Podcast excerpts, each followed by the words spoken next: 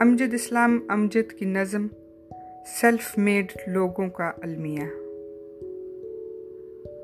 روشنی مزاجوں کا کیا عجب مقدر ہے؟ روشنی مزاجوں کا کیا عجب مقدر ہے؟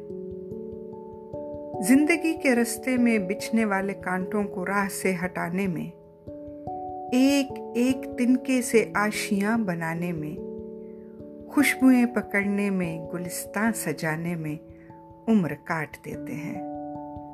عمر کاٹ دیتے ہیں اور اپنے حصے کے پھول بانٹ دیتے ہیں۔ کیسی کیسی خواہش کو قتل کرتے جاتے ہیں۔ درگزر کے گلشن میں ابر بن کے رہتے ہیں، صبر کے سمندر میں کشتیاں چلاتے ہیں۔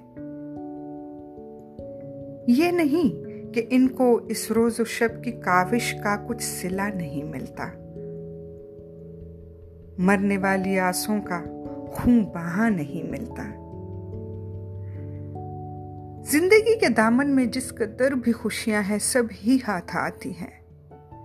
سب ہی مل بھی جاتی ہیں۔ وقت پر نہیں ملتی۔ وقت پر نہیں آتی۔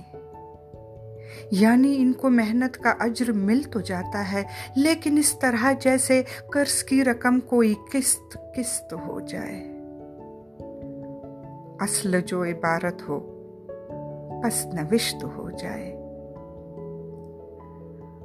فصل گل کے آخر میں پھول ان کے کھلتے ہیں۔ ان کے سہن میں سورج دیر سے نکلتے ہیں۔